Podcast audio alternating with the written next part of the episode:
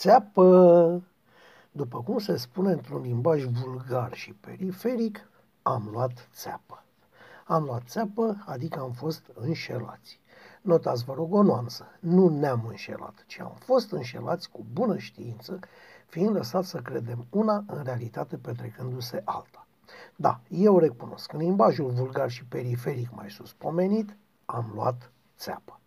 De la cine, când, de ce? De la cine este simplu de spus? De la fosta opoziție, actuala inutilitate politică. Când? Iarăși este simplu de spus. Atunci când i-am votat cu minți, în loc să ieșim să-i luăm pe toți cu furcile. De ce? Asta e mai greu de digerat. Pentru că am fost fraieri și naivi și creduli. Este ușor de demonstrat. Îmi amintesc cu câtă enfază ni se povestea că planul politic este deja făcut și așteaptă doar să fie pus în aplicare. Alegerile care urmau să arunce PSD-ul la groapa de gunoi a istoriei, expresie preferată a istoricilor marxiști prin anii 50, trebuiau câștigate și lucrurile urmau să se îndrepte.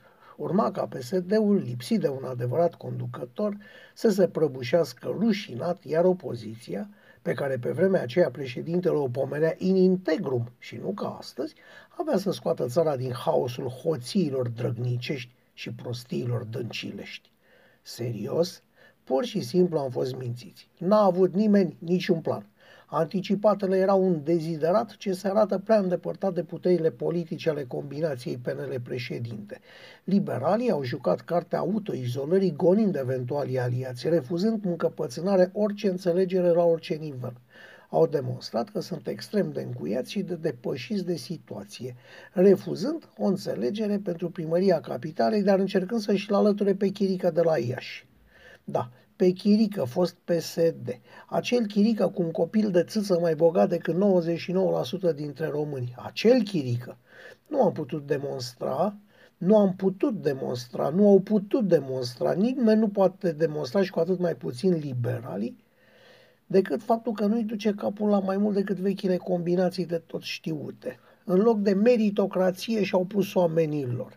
Secția specială funcționează bine, mersi în justiție, numirile politice ne sufocă în continuare, pensiile speciale curg și ele în buzunarele în care trebuie să curgă, în țară nu se mișcă nimic, specialiști nu există, etc., etc., etc. Ce este mai interesant în povestea asta este faptul că președintele și liberali, după ce și-au gănit toți posibilii aliați, se văd înfrânți de un PSD slab, umil chiar, un PSD care joacă nu doar de scurt, ci și într-un picior de ciolac. Cred că și dăncile încurca.